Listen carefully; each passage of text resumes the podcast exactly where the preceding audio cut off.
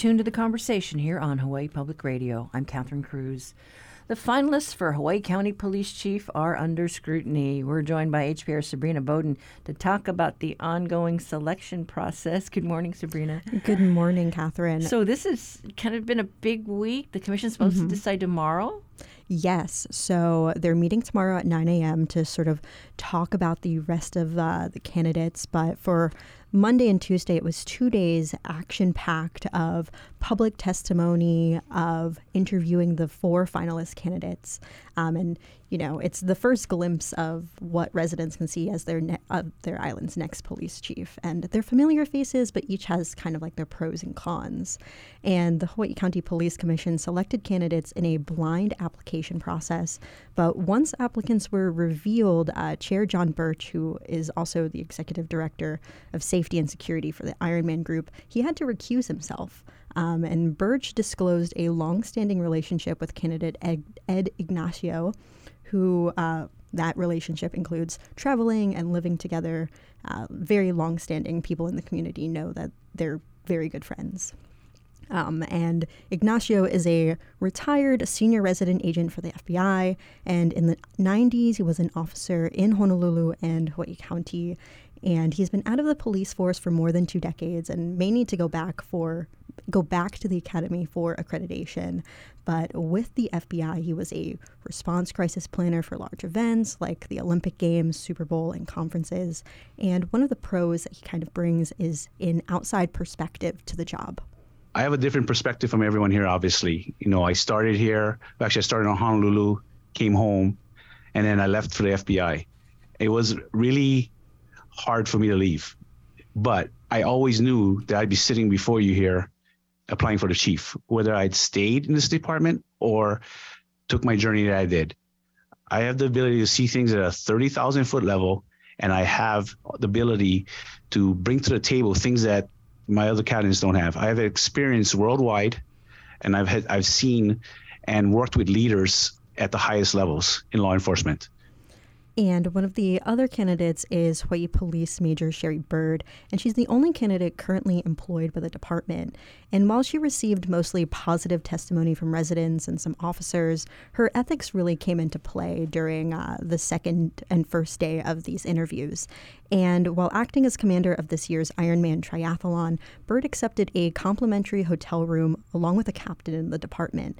And Bird did not disclose the nearly $2,000 four night stay and maintains that she did not violate county ethics codes.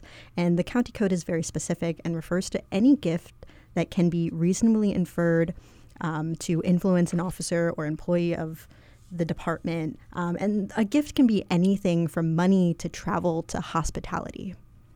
But I'm going to stand by my position that I did not uh, utilize the hotel room or perceive it to be a gift or uh, a reward for my actions acting in my official capacity uh, working this event and to ensure the public safety.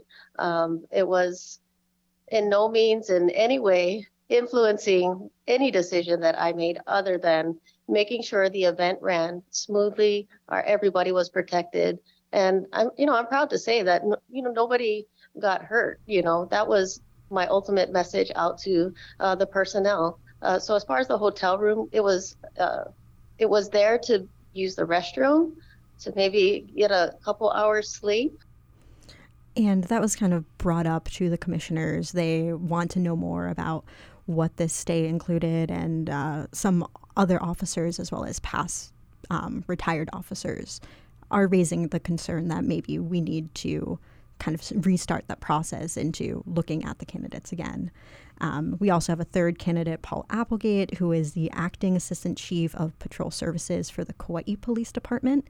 He grew up on the Big Island and was endorsed by several testifying residents and current officers. In 2021, he filed a complaint against current KPD chief Todd Raybuck and the county for racial discrimination and retaliation, and that litigation is ongoing. Uh, when asked by commissioners, Applegate said he wouldn't sway it wouldn't sway his decision making. Uh, Mark Arnold is a uh, Hawaii police officer and He's also in the state's police union, um, but SHOPO is not endorsing any candidates. And Arnold came in for public testimony, and he said, as an active officer, he'd like to see Applegate's leadership to address ongoing morale and retention issues. Currently, right now on the Big Island, we have the highest number of active grievances in the state, even more than Honolulu. That is just a result of just pure mismanagement, honestly uh, with a leader like uh, Captain Applegate, we believe, or I believe, I should say, as a police officer, he's a type of leader that we can negotiate and resolve the issues instead of being tied up in costly grievances with the union and the county and attorneys and all of that. These things could be readily addressed that would be beneficial to both sides. And the final candidate is Benjamin Moszkowicz, who is a Honolulu Police Department major in the traffic division. He was also a finalist for the Oahu police chief job earlier this year. Um, and he says that he brings an executive level skill set from his academic experience. Uh, commissioners seem concerned his academics may get in the way of the job, but he's, selling, he's willing to put his education on hold. And from his experience at the Honolulu Police Department, Moszkowicz says he's dealt with some higher level policy and lawmaking for example, is that in the traffic division, I'm responsible as well for the the DUI policy, which is a really kind of lengthy behemoth. Um, so I have a lot of experience in uh, both issuing and changing and deleting old policies. Uh, and making sure that those policies interact well with each other and that they uh, reference the appropriate uh, rules. So yeah, be, be interesting to see you know what the commission does tomorrow morning, and uh, you know mm-hmm. what they determine uh, and we'll see, or if they restart the process, right?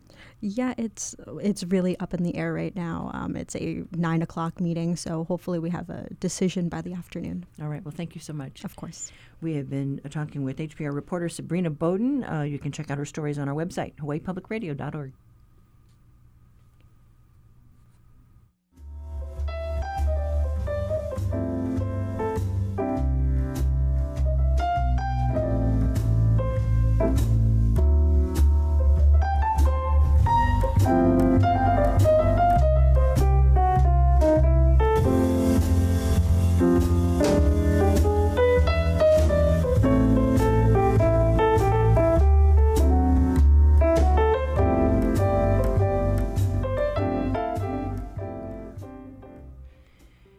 This is the conversation on statewide member supported Hawaii Public Radio. Now it's time for your backyard quiz.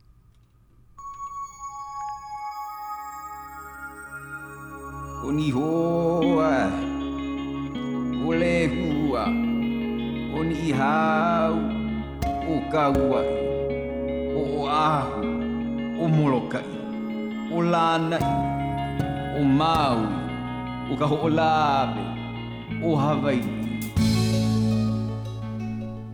In today's backyard quiz, we're thinking about a familiar landmark in Honolulu and its place in classic literature.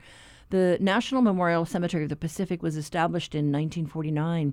Its Hawaiian name is Pu'u'oiho'ana, later shortened to Pu'uwaina, which means hill of offering or sacrifice.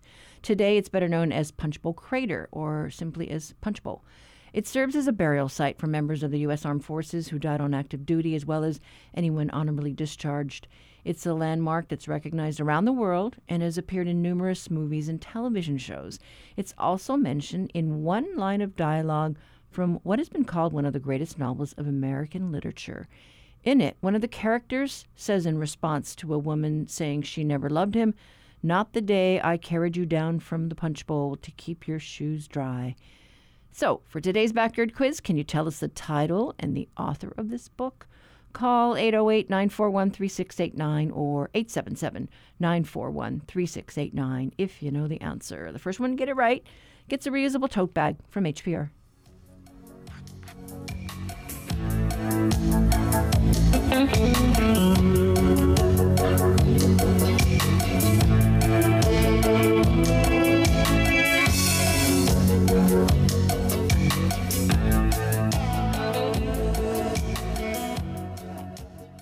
Support for the Backyard Quiz comes from NAREIT Hawaii, which is committed to supporting nonprofits that help to strengthen the community and help underserved families, such as Hawaii Literacy. NAREITHawaii.com.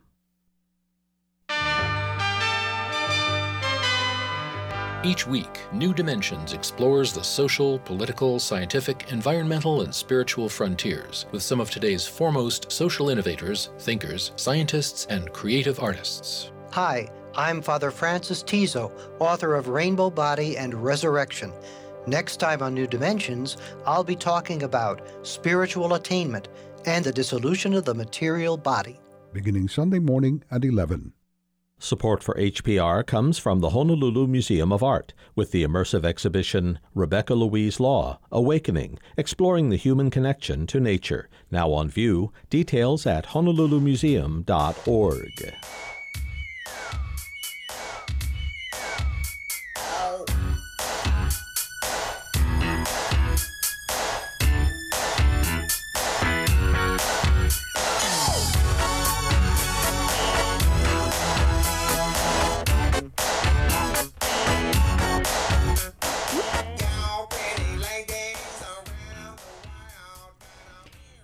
It was a connection with a nurse that Legacy of Life Hawaii used to work with that spurred director Felicia Wells Williams to reach out to a mainland company called Paragonix early this year. The result is that just a few weeks ago, the first liver donation from Hawaii was successfully transported to help a mainland patient. And just before that, it was a lung that was transported from Hawaii to help someone else in need. Wells Williams is hoping this new connection with Paragonix Technologies will one day help bring more organs to islanders in need of a transplant. You know, we had seen over the last several years a real decrease in our ability to be able to transport a liver. You know, um, historically we would do it just on ice, like in a, a special cooler but it wasn't very often that we could get a liver just based on the amount of time it would be on ice. You know, it wouldn't be quality transplant once it arrives. So what Paragonix does is rather than having it on ice, it's still in a cooler, so it's a, a cooling device but it maintains a very specific temperature between 4 and 9 degrees, and it is not causing any crystallization. So, what this new technology does is maintain a temperature between 4 and 9 degrees. Whereas when we have it on ice, that temperature is not really controlled. Just like, you know, anything you put into a cooler with wet ice, you have like a, a temperature that it's just it's not a stable temperature. And so when the organ is in this specific specialized cooling device, we can be assured that there's no damage to the tissues of the liver so that successful transplant is much more likely. Tell us about your history with this company, with Paragonix, and what you've been able to work up with them. So, they have been really instrumental in doing organ preservation, cold storage preservation. They began with the heart, and we have not, of course, been able to do that just based on the timeline with the heart. But when we were learning about what they were doing with lung and liver, it really piqued our interest, and I reached out to the company. And when they were able to share with us what they could do, presented that information to our team, provided us with the device, so we have it here. Our team is able to, when we recover the organ, package it, and then we actually hand deliver it, transport it. That liver that was transported, one of our staff member carried that on the airplane, you know, as a, and it had a seat as a passenger, and was then turned over to the team once we arrived in San Francisco. And when did that happen exactly? That was just a few weeks ago. Prior to that, you were able to successfully transport a lung? Yes, we had a team that came from San Francisco. They actually brought their own device. We have the device here in Hawaii, but they brought that exact device with them, and the surgeon carried it back on an airplane as well. So this is kind of a game changer. Maybe we can we can help more people. I mean, I don't know. Give us some context. You know, I think one of the really important things to know about what we do. When we talk to families about donation, you know, they're saying goodbye to a precious loved one, and they are really giving us or, or expecting us to do the best by their loved one. They are entrusting us with this gift. And so, of course, primarily, our intent is to help people in Hawaii. So if we recover a kidney or a liver and it can be used locally, that is the intent. That's you know usually the intent of the family, and that is our hope as well, serving our local community. But in those circumstances where there's not a candidate locally who can use a transplant, we have an obligation to honor that gift by making sure we can get it to someone who can use it. And so what this Paragonix device does is gives us a better chance of getting that organ out of Hawaii and to the mainland so that it can be successfully used to save a life rather than going unused. And then would that work both ways? I mean, if there are, let's say, organs that, you know, need to be matched up with a recipient, could we then or have we ever gotten a lung or a liver through this Paragonix process? We have not yet had uh, liver come to Hawaii using the Paragonix. However, we did have a conversation with our medical advisory board last week just about that very thing.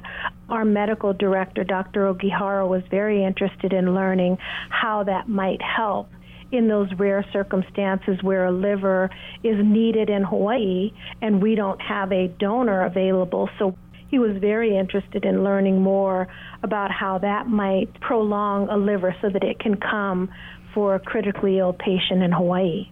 And for folks who don't know about Legacy of Life, I mean, we often hear, you know, that you've been involved with transplants, uh, let's say with kidneys. Yeah, so we are the nonprofit for the state of Hawaii responsible for organ and tissue donation. And so we, our team works in all of the local hospitals and when someone dies and they have the option to give life through organ donation, it's a member of our team that talks to the family, and then we go on to do the full workup right on up to the recovery of that gift, and then it can be utilized at the local transplant center, the Queens Medical Center. So, yes, the primary organ that's needed in Hawaii is kidney, and so the majority of the donors that we have are kidney donors. Many can also be liver donors. And then it's the rare patient who can give the gift of heart or lungs or the pancreas. We don't have an opportunity to transplant heart or lung or pancreas currently in the state of Hawaii. So when those gifts are available, we are looking to get those to patients in need on the mainland. At Legacy of Life Hawaii, we are focused on deceased donation. So all of our patients, you know, the donors have died. Living donation is a really amazing opportunity where someone can give the gift of a kidney because we have two and we can function with one. So a living donor can give a kidney, and then in rare circumstances, liver donor can give a portion of their liver. I don't know a lot about the transportation of that, but it's very possible mm-hmm. that these kinds of devices can support that process. I just, you know, want to encourage everyone to really think about their own personal decision to be a donor or and if you want to be a donor to you know make your wishes known check the box on your driver's license. You know, share your wishes with your family so that should the time come where you can give that gift that you will. You know, especially this time of year when we think about generosity. It's really for families who are suffering a tragic loss. It's knowing that their loved one is able to help someone is often the silver lining for a family that helps them through that loss, knowing that they were able to make something good happen. We've been hearing from Felicia Wells Williams, Director of Clinical Services for the nonprofit Legacy of Life Hawaii, which assists with organ and tissue transplants at hospitals here in the islands. She tells us that this year we saw a record number of kidney transplants in the islands.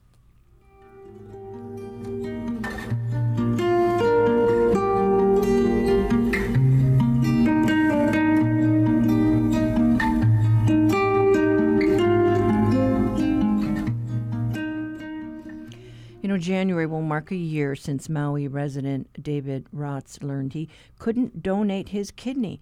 This was after going through extensive medical testing on Maui and the Queen's Medical Center.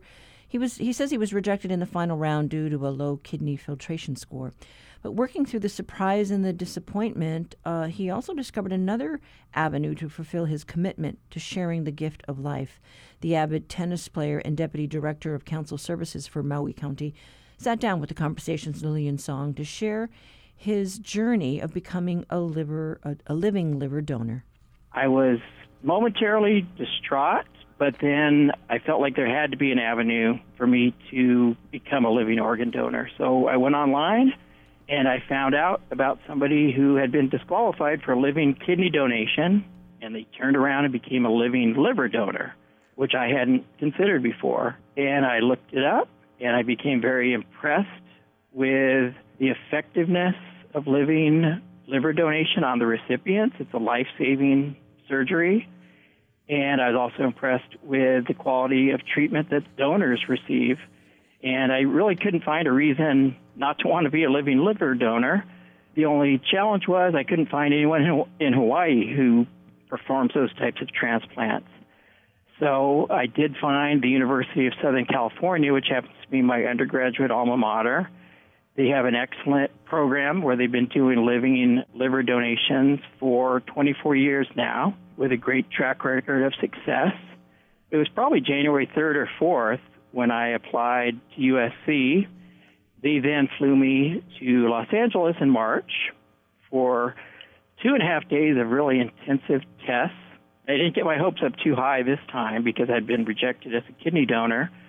So I was very pleased when they called me in April and approved me. And surgery was set for May, May 18th. And they had me arrive in town about a week ahead of time to go through final testing and do COVID quarantine. Had the surgery, stayed in the hospital for five nights, which is about normal. Kept me in town another nine nights just to make sure my recovery was going as planned. Thankfully, I got the green light on May 31st, flew back to Maui, and I've discovered through this process that the liver is an amazing organ. Essentially, through the transplant process, one liver becomes two. The surgical team took out part of my liver and placed it in the recipient, and that portion of my liver is now growing into a functioning liver in the recipient. My liver has grown back to full size and full function. So it's really an incredible process, and I don't pretend to completely understand how it works other than I know that it provides benefit to the recipient and no loss to the donor. Mm.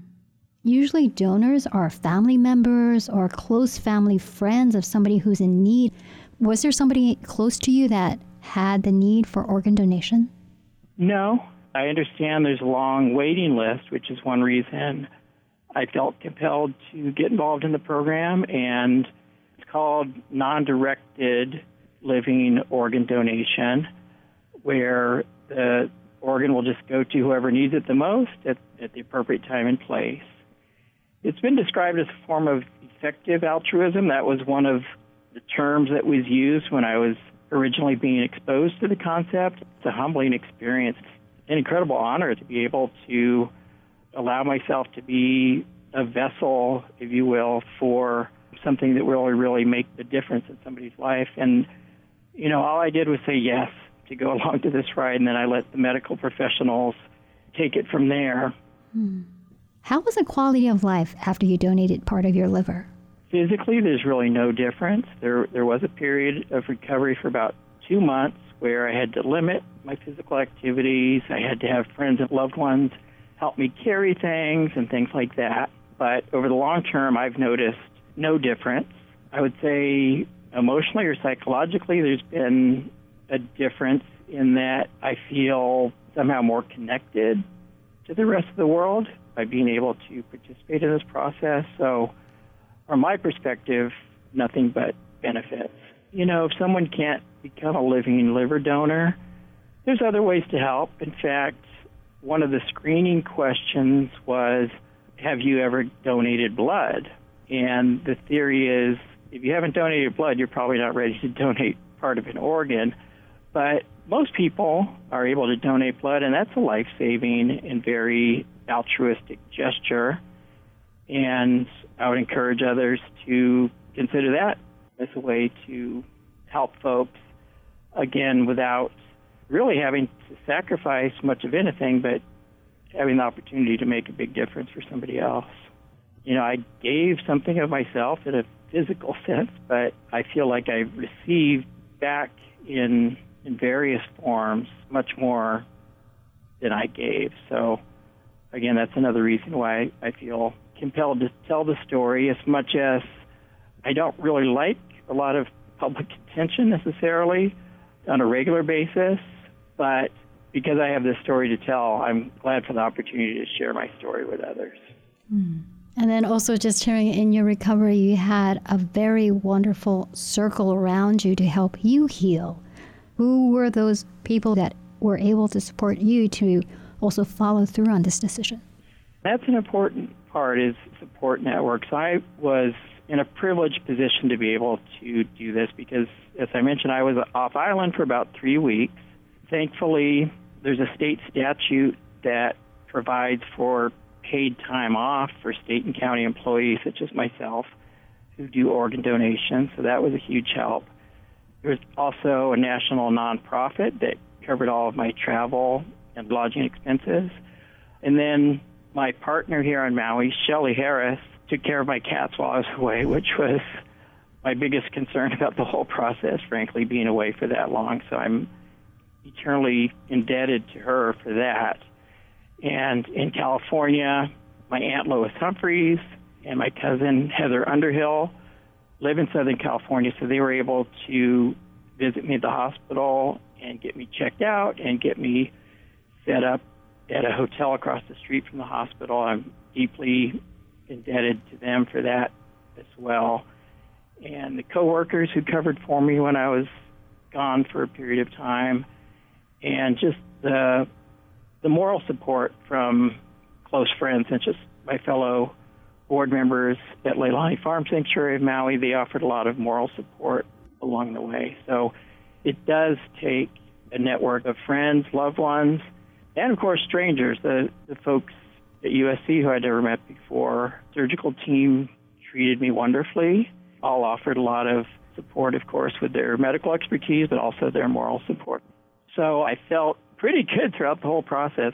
First day or two, probably after the surgery, was a little bit of a challenge. It was a major surgery. I mean, I was under general anesthesia for about six or seven hours, and just recovering from that takes a certain amount of time, and then your liver has to start regrowing and gaining function. But it all went really well, and I'm just happy to share my positive experience in the hopes that other folks will consider becoming living organ donors themselves. Amazing generosity, this gift of life. That was HPR's Lillian Tsang and Maui resident David Raatz, who became a living liver donor on May 18, 2022. Ten weeks post surgery, he was back at work as Deputy Director of Council Services at Maui County. He also hit a major milestone this past July, representing the Valley Isle in a state tennis tournament. He says he felt back to normal, happily playing competitively again. We will share pictures of uh, at the USC Transplant Institute on the conversation page of our website, hawaiipublicradio.org, later today.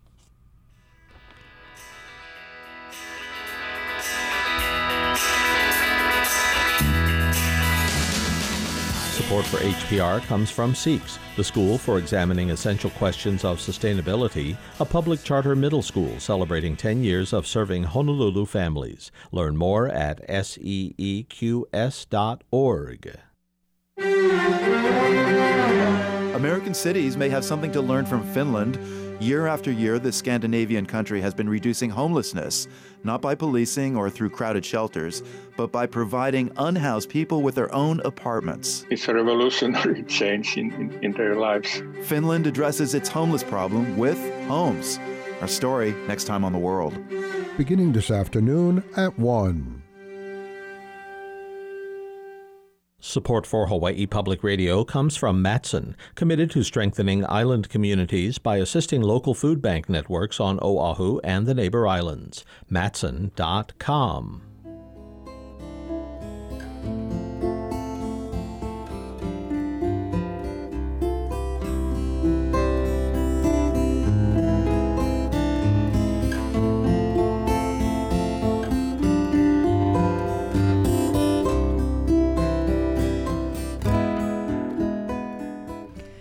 reality check with our partners at Honolulu Civil Beat looks at a tax break for the island of Ni'ihau. Reporter Brittany Lyte joins us today. Good morning. Good morning. So, you know, I think many people are familiar with Ni'ihau, but some may not be. Uh, fill our listeners in on uh, on this special island. Sure. Well, Ni'ihau is part of Kauai County, although it has restricted access. Um, not everyone can go there. In fact, in fact, most people cannot. Uh, it is.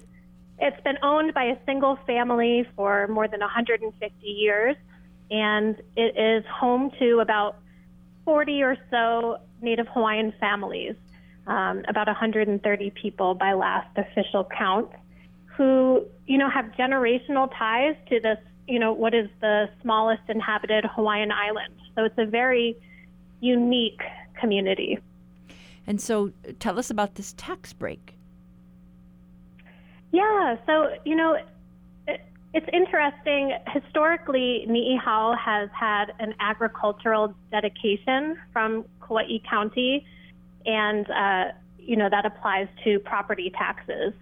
And what happened is a couple of years ago in 2020, when the Robinson family that owns the island reapplied for a new 20 year agricultural designation, they saw their property taxes actually quadruple from about $32,000 in 2020 to $130,000 in 2021 and in 2022. So that was a very steep and sudden um, skyrocket of their owed property taxes. Um, and, and so there's a couple reasons for this. One is that Kauai County, for the first time, started looking at the island and basically offering the agricultural designation only to areas that were exclusively used for agriculture.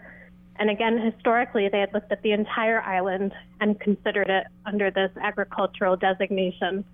So what that did is, um, you know, it, skyrocketed Ni'ihau's assessed value. Um, so some politicians on the Kauai County Council wanted to address this, and uh, this week the council approved legislation to impose an annual flat tax of $40,000 annually to the owners of the island to sort of bring things down to earth for them in line with what they had been paying historically. And so this ag designation, I mean, they've got what, like cattle and sheep kind of roaming the island? Is that how that works? Yeah. Yeah, Ni'ihau has, you know, a storied agricultural heritage, um, cattle, sheep, pigs. They also have some exotic um, animals, a species of antelope from Africa, for example. And agriculture used to provide pretty much anyone who wanted a job on the island with a job. Uh, but, you know, the agricultural heritage there is really challenged by a lack of water. And in uh, 1999, Ni'ihau Ranch actually closed down, and uh, the the lack of water was was sort of a reason for that. So, um, you know, ranching livestock it's still happening there. Uh, the animals free range there, so they don't have the traditional grazing areas that are fenced in, which you know is what you would think of traditionally. Um, but it's it's not as robust as it once was because of the water issue. It's a very arid island.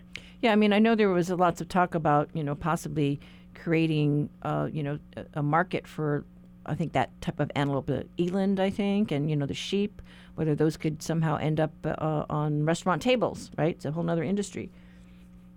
Yeah, and you you will see sometimes uh, you know meat from Ni'ihau on a restaurant menu. So so it's you know, it's still an industry for them, but it has, you know, it's not what it once was. And the county, you know, as I understand, uh, you know, it was hard for them to measure just how much of the island is used for agriculture because these animals are free ranging. They sort of travel across the 70 uh, square miles of the island, you know, searching for water when they need. And, and it was sort of hard to figure out, okay, where is ag actually happening versus residential? You know, there's a small Navy installment there. Um, so, so the county has sort of changed their, their the way that they look at ag designations, and and the council is really trying to to kind of fix that for the Robinson family who provide housing to these Native Hawaiian families. Right. So I mean, you, you do want to be fair because I know the the county doesn't really provide a you know all the like the trash collection or fire, police, road maintenance, that kind of thing. So yeah, it, I guess they're trying to figure out you know what makes sense and and uh, and and what could work. But interesting story. So thank Yeah. you very much, Brittany. You're welcome. That was reporter Brittany Lyte with today's reality check. Uh, read the story at civilbeat.org.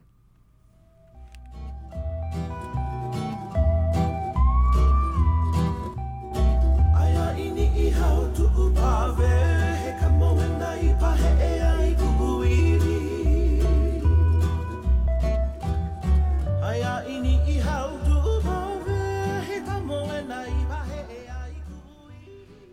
Now it's time for your backyard quiz answer. We asked you about uh, Puowaina, what is officially known as the National Memorial Cemetery of the Pacific, or as it's better known to many, Punch Bowl. The Veteran Cemetery was established in 1949. It's uh, the final resting place for notable uh, Hawaii vets like the late Senator uh, Dan Inouye, uh, marks his, uh, the 10th anniversary of his passing. Uh, also, astronaut Ellison Onizuka. Punch Bowl is also a popular tourist attraction, and it's been referred and referenced throughout pop culture. Uh, earlier in the show, we asked you what classic 20th century American novel contains this line Not that day I carried you down from the punch bowl to keep your shoes dry. Less than 21,000 copies of this book was sold while the author was alive, but since his death, it has gone on to sell over 25 million copies and continues to sell over a half a million every year. The book, The Great Gatsby by F. Scott Fitzgerald, which is the answer to today's backyard quiz. The line comes from Tom when his wife Daisy says that she never loved him. And our winner today, Alex Town of Hilo, who remembers his teacher mentioning that passage. Oh, awesome. Thanks so much for uh, for calling in, Alex. Well, that's today's quiz. Uh, if you have an idea for one for us, write to talkback at hawaiipublicradio.org.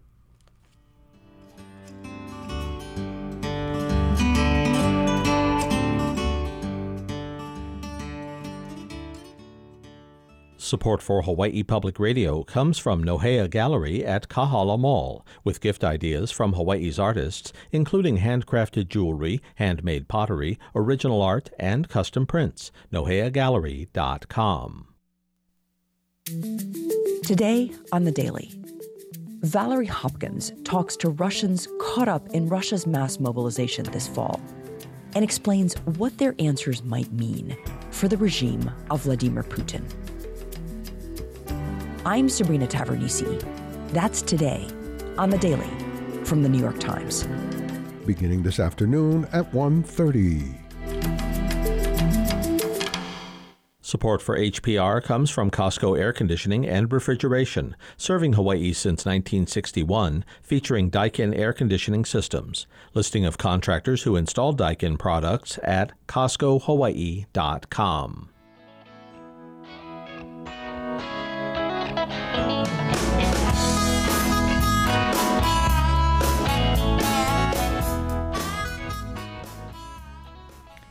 Twenty twenty two was an exciting year for high school football in Hawaii. Kahuku High School won the state championship in the Open Division for the second year in a row, giving the public school powerhouse an even 10 state crowns all time. Two neighbor island schools, uh, Konawaina and Waimea on Kauai, won the state titles in Division One and Division Two, respectively. Uh, it's the third time in the last five years that uh, non-Oahu schools have won two of the three state championships. So, what does this say about the neighbor island talent pool and how players across the state have evolved over the years? The conversations Russell Subiano sat down with Harold Tanaka, the football coordinator for the Hawaii High School Athletic Association, to find out.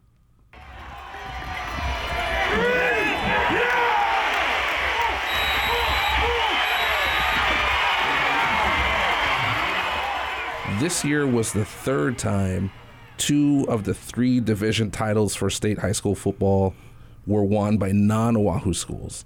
First happened in 2017 when Hilo High won the D1 championship and Lahainaluna won the D2. Then those teams won again in 2019. Then this year, Konawaina wins the D1 title and Waimea on Kauai, Waimea High School on Kauai wins the D2 title, which is also the second year in a row a Garden Isle school to a state championship home. Is this kind of what the HHSAA had hoped for when they expanded to three divisions in 2016?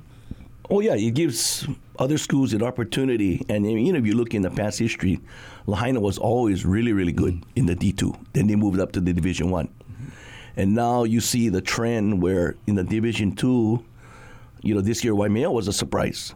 I mean, they they've been good football for the longest time, but Kapaa was always the best team now in the last maybe five, six years. But now you see Waimea starting to revitalize again. So Waimea is a really, really good team. I saw them in the championship game, and I was really impressed, you know, with the football that they play. So it's kind of neat, you know, to see these teams resurface again. Yeah, yeah, it's it's pretty exciting. And when we think about the history of state high school football championships in Hawaii, it started out with the Prep Bowl as the unofficial state title back in the 70s. And during that time, did you get the sense that neighbor island teams kind of felt left out that they weren't able to compete for a state title? Oh, I'm sure. I'm yeah. sure. They've never really came out and said anything, mm-hmm. but yeah, of course, you know, I'm sure everybody wants to be a part to compete yeah. for that state yeah. title. And then the HHSAA implemented a state football tournament in 1999 and then that allowed for the recognition of an official state high school football champion and then division one was introduced a few years later and then division two so now there's three divisions with three titles up for grabs why do you think it took nearly 30 years to kind of figure out a way to include neighbor island teams in the competition for a state title you know, I don't go far that far back with the former football coordinators, so yeah, I really can't answer that question. Okay. But okay. You know, to this day, I, am really happy to see these smaller schools that yeah. win championships, and it, I think it's a, a really good opportunity. You know, for the communities. Yeah, I know the communities. A lot of communities take a lot of pride in their boys playing football and, and doing well. I talked to the head coach at Kapa'a last year when they won the state title and he described how much of an impact it was on the community and it's great that that that gets to be spread around the state now. Oh yeah. I mean you know i, I got a chance to watch nanakuli twice this year and their community really came out and supported that team. And you know of course they did lose when they you know they did travel but you know just for them to be the OIA champion and then just to have the community support was yeah. just great thing to see. Yeah, I'm a Big Island guy. All my siblings went to Honoka'a, and uh-huh. to see Honoka'a do so well this year, I think they only lost one game before they went to the playoffs, and and, and unfortunately they they uh, lost in the playoffs. But for such a small community like that. For a team to play so well and, and be able to compete for a state title, I know that meant a lot to that community as well. Oh yes, you know I, I remember way back before the Division Two, Farrington had to play Honoka in the first round, and I remember we played that game at Kealakehe, and when I saw that community come out to that stadium, I was like, wow, you know, this was impressive, man. So yeah, it's exciting times for uh, for football fans and, and state high school football players. In 2006, King Kekaulike High School on Maui became the first high school outside of Oahu to win a state title when they won the Division Two championship. And then in 2017, Hilo became the first non Oahu school to win a D1 crown. What do you think the reaction was within the, the Hawaii high school football world when these neighbor island teams won these state titles? Well, I, I think, um, you know, now, like in the preseason, the outer island schedules, they do schedule the, the Oahu schools. Mm-hmm. You know, they are trying to raise the bar, mm-hmm. you know, and they've done a really good job. You know, they've scheduled teams on the mainland, and you, you can see it in the preseason schedule. So for us, you know, you see the scheduling and, and everybody's just getting better. So you know, I mean, it's it's a great thing to happen for us in football in a way. And and when you kind of look at high school football over the last handful of years, and then you look at how much better professional players are getting, does it seem like the evolution and the improvement of players across the board continues to just get higher and higher? Oh yes, I think Hawaii is a heavy recruiting pot now for the major colleges. I mean, now we have Alabama coming in town mm-hmm. and SEC schools. Before SEC schools wouldn't even bother with Hawaii, but now they're knocking on doors. So you you can see the talent level, and you know what? Too, a lot of the kids go to camps on the mainland, and that's where they start to get recognized, and that's how the word gets out about Hawaii having really good football players too. It's been exciting to see local players on national championship teams. You know, to a oh. huge example. Right. I mean, I love watching him Sundays. Yeah. Yeah. Oh. yeah. So last year, Kapa'a earned the Garden Isles first state football title. Lahainaluna has won several. Right, correct. Hilo High School and Konawaina High School from the Big Island have won state titles in recent years. Then there's Vai Seomalu, who became the first Molokai High School player to earn a D1 scholarship and now plays at Kansas State University. What do you think this all says about the talent pools on the neighbor islands? Oh, it, it, it has really grown. I mean, they understand what it takes, you know, to get to the, the next level, and the kids are buying into the, you know, the off-season training, and just taking care of business. And and you know, first it's academics, and then it's you got to put in the work mm-hmm. if you want to play college football at the next level, and they're doing it. I mean, that Kapa'a team had there's an offensive lineman at Oregon, and I was impressed with him. The availability of training seems to have increased as well. I think not just from within the school, but there seems to be a lot more independent or, or private opportunities to be able to hone your skill. Oh, yes. You know, I've seen that probably in the last five years really take off. I mean, we have quarterback camps every weekend at our at our field. You know, people working with quarterbacks, and then we had linemen camps every weekend at our school. So you know it's out there, and kids are coming out. Kids are putting in the work. So that's a real good thing to see. And we have kids from the outer island flying in just to attend these camps. It's a nice thing to see. I mean, it's oh exciting. A lot of kids getting a lot of opportunities across the board. My son graduated from Kaiser and he's been playing up at a D2 school in North Dakota for the last couple of years. Started his first game this past season at right tackle, and uh, so you know, I mean, it's you know, it's maybe just one step up from high school as opposed to you know playing in in the SEC. But it was exciting to see him get on the field. Hey, guys get drafted out of those conferences. So you know what? It doesn't have to be Alabama. You know what I mean? You can play at a D2 school and still make a name for yourself. Do you think there's anything the HHSAA can improve in the state football tournament that would create a more even playing field for smaller schools or schools on the neighbor islands? Would it be worth creating something like a Division 2A for schools like Pahoa or Ka'u or Pac 5 and Molokai High School? You know, that's a tough one to answer because I think some of it would be financial mm-hmm. and it might affect our Title IX. Oh, right, because right. you're going to create more opportunities for the boys and not create enough opportunities for the, the female sports. And that might be a big hurdle to, to, to have to uh, face you. That's a good point. We celebrated the 50th anniversary of Title IX, and so I can see how that has to factor into a lot of decisions that are made that affect football teams because it's important to continue to create opportunities, equal opportunities for, for women as well. Correct. So that's probably the biggest hurdle. Is there anything you know that you wanted to share just about high school football in general, where we are in the state, how our communities embrace this activity for the boys? No, I'm, I'm just, uh, I find it a nice opportunity to be able to uh, speak with you about high school football. And, you know, I see it really uh, growing and just keep, hope it keeps growing. Right on. Well, thanks so much for your time, Harold. Appreciate you coming into the station. Thank you, Russell. That was HHSAA football coordinator Harold Tanaka talking Hawaii high school football with the conversations Russell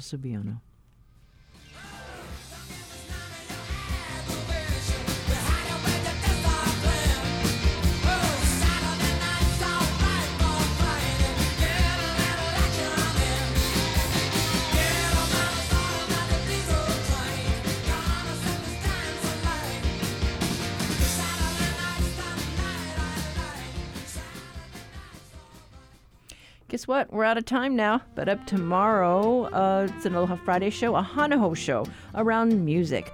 We revisit some of our favorite interviews with musicians and music makers. Got questions about something you heard on our show? Call our talkback line 808 792 8217. Email us at talkback at hawaiipublicradio.org.